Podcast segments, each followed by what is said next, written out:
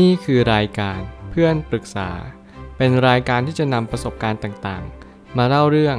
ร้อยเรียงเรื่องราว ให้เกิดประโยชน์แก่ผู้ฟังครับ สวัสดีครับผมแอดมินเพจเพื่อนปรึกษาครับ วันนี้ผมอยากจะมาชวนคุยเรื่อง หนังสือ Trade Your Way to Financial Freedom ของ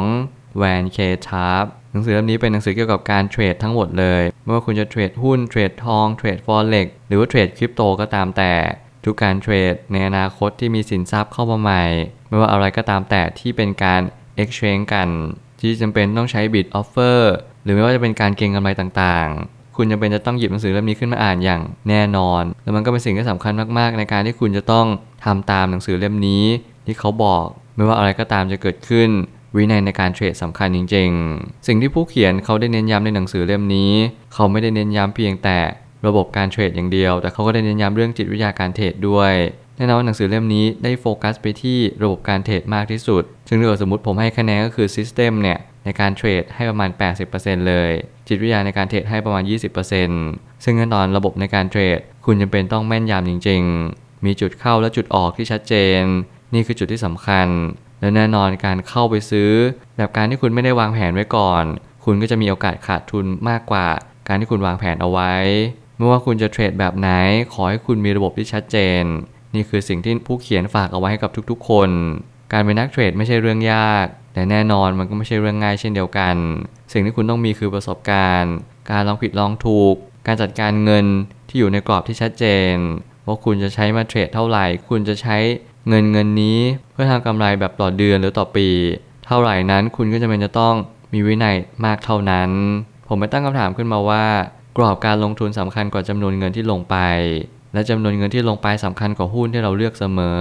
ในที่นี้ผมจะเน้นที่หุ้นแล้วกัน แต่ถ้าเกิดสมมติใครต้องการเทรดอย่างอื่น ผมเชื่อว่าหนังสือเล่มนี้สามารถประยุกต์ใช้ได้เหมือนกัน สิ่งแรกที่ทุกคนต้องเรียนรู้ก็คือ กรอบการลงทุน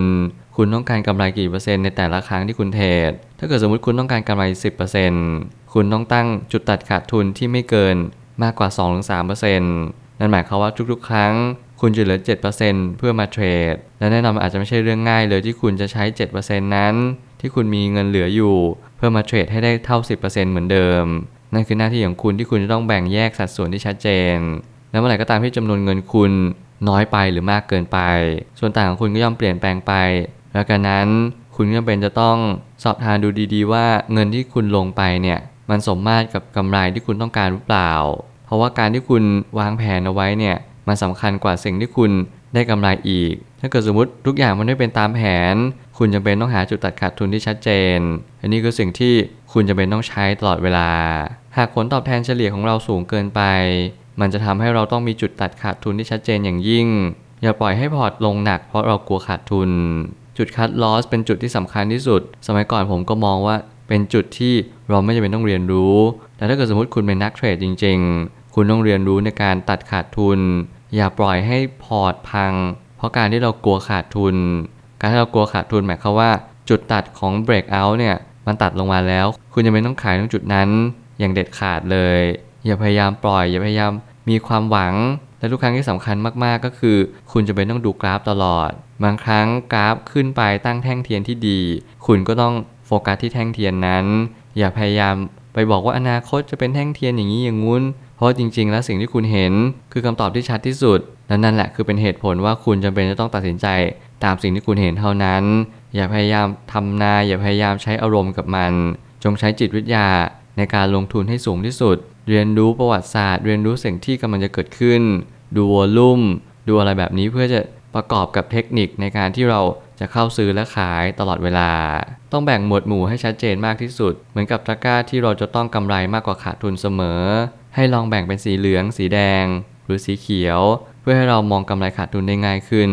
จริงๆ แล้วการแบ่งเป็นสีเนี่ยจะช่วยให้เราจำได้ง่ายขึ้นมากกว่า คุณจะแบ่งเป็นสีอะไรก็ตามแต่สำหรับผมแล้วผมมองว่าสีเหลืองคือ การที่เราไม่ได้กำไรแล้วก็ไม่ขาดทุน คือเท่าทุนนั่นเอง สีแดงคือขาดทุน และสีเขียวคือกำไร แน่นอนเมื่อไหร่ก็ตามให้เราแบ่งเฉดสีให้ครบ เราต้องรู้ว่าทุกๆ ครั้งให้เราเทรดเราอาจจะมองแบบ worst case scenario เลยก็ได้ว่าเราเทรดยังไงก็ได้เท่าทุน แต่แน่นอนเมื่อไหร่ก็ตามที่เราต้องการพอร์ตให้เราโตขึ้น ยังไงเราก็ต้อง let profit run แล้วก็ cut loss first ตลอด อย่าปล่อยให้ทุกสิ่งทุกอย่างมันเป็นไปตาม สิ่งที่เราไม่เคยคาดฝัน อย่าพยายามเชื่อในสิ่งที่ไม่ควรเชื่อ ดูกราฟ ดูสิ่งที่เราโฟกัสมาตลอด เราเริ่มต้นจากจุดไหน เราก็จบลงตรงจุดนั้น อย่าพยายามบอกตัวเองว่า เดี๋ยวมันจะเป็นอย่างนั้นเดี๋ยวมันจะเป็นอย่างนี้ นี่ก็สิ่งที่ทุกคนผิดพลาดเสมอ แล้วเมื่อไหร่ก็ตามที่คุณเทรด คุณจงขาดทุนให้น้อยกำไรให้มาก ในความหมายก็คือทุกครั้งที่คุณขาดทุน จงคำนวณดูกับเปอร์เซ็นต์ในการกำไรให้มากที่สุด สมมุติคุณกำไรเฉลี่ยอยู่ที่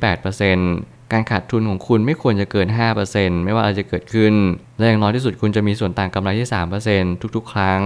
คุณประเมินแบบนี้ทุกๆ เดือน แล้วก็ทุกๆ ปี คุณลองดูว่าในการเทรดของคุณ คุณมีจุดเข้าที่ชัดเจนหรือเปล่า แล้วคุณมีจุดคัดลอสที่เถนตรงไหมถ้าเกิดสมมติคุณยังไม่มีตรงจุดนี้ บอกเลยว่ามันยากจริงๆ แล้วเมื่อไหร่ก็ตามที่คุณขาดทุน คุณจงเรียนรู้กับมัน คุณจงเรียนรู้ว่าสิ่งที่คุณกำลังเข้าซื้อเนี่ย คุณกำลังเข้าซื้อในจุดขาลง หรือคุณกำลังเข้าซื้อในจุดกลับตัว เพื่อจะไปขาขึ้นแล้ว นั่นคือหน้าที่ของคุณที่สำคัญมากๆ ในการเรียนรู้ในการเทรดจงอย่าพิจิตรหรือว่าทำนายกราฟในอนาคตอย่างเด็ดขาด ซึ่งตรงนี้เป็นสิ่งที่ผมก็พลาดอยู่เป็นประจำ มองว่าหุ้นมันขึ้นแล้วมันจะขึ้นไปอีก มันอาจจะไม่ได้เป็นแบบนั้น แล้วบางครั้งการให้เรามองว่าหุ้นตัวนี้มันลงไปแล้วมันก็อาจจะลงไปอีก ในกรณีอีกกรณีหนึ่งมันก็อาจจะไม่ได้เป็นแบบนั้นเหมือนกัน จิตวิทยาการเทรดย่อมสำคัญไม่แพ้ไปกว่าวินัยในการเทรด เพราะถ้าหากเราขาดจิตวิทยาการเข้าใจตลาด หรือพฤติกรรม ก็จะทำให้เรามีโอกาสขาดทุนได้สูง ผมเชื่อว่าทุกๆ คนจำเป็นจะต้องมีวินัยแล้วก็มีความเข้าใจในตลาด พฤติกรรมต่างๆ ที่คุณกำลังทำและผู้คนกำลังทำ เราต้องมองให้ดีๆว่านี่คือโอกาสหรือนี่คือวิกฤต ถ้าเกิดสมมติมันคือวิกฤตเราควรออกห่าง แต่ถ้าเกิดสมมตินี่คือโอกาสเราควรที่จะเพิ่มความกล้าแล้วก็กล้าเทรดในจังหวะนั้นๆ สิ่งที่ผมเชื่อว่ามันเป็นจุดเข้าที่สำคัญจริง ๆ ก็คือจุดที่มันสวิงดาวในความหมายก็คือล่วงต่ำกว่าประมาณ 3-4%ภายในไม่กี่ชั่วโมง นั่นแหละอาจจะเป็นจุดที่เข้าซื้อที่สำคัญที่สุดในการที่เราอาจจะได้กำไรเติบโตมากกว่าปกติ จงหาจุดนั้น เพราะว่าแต่ละตลาดอาจจะไม่เหมือนกัน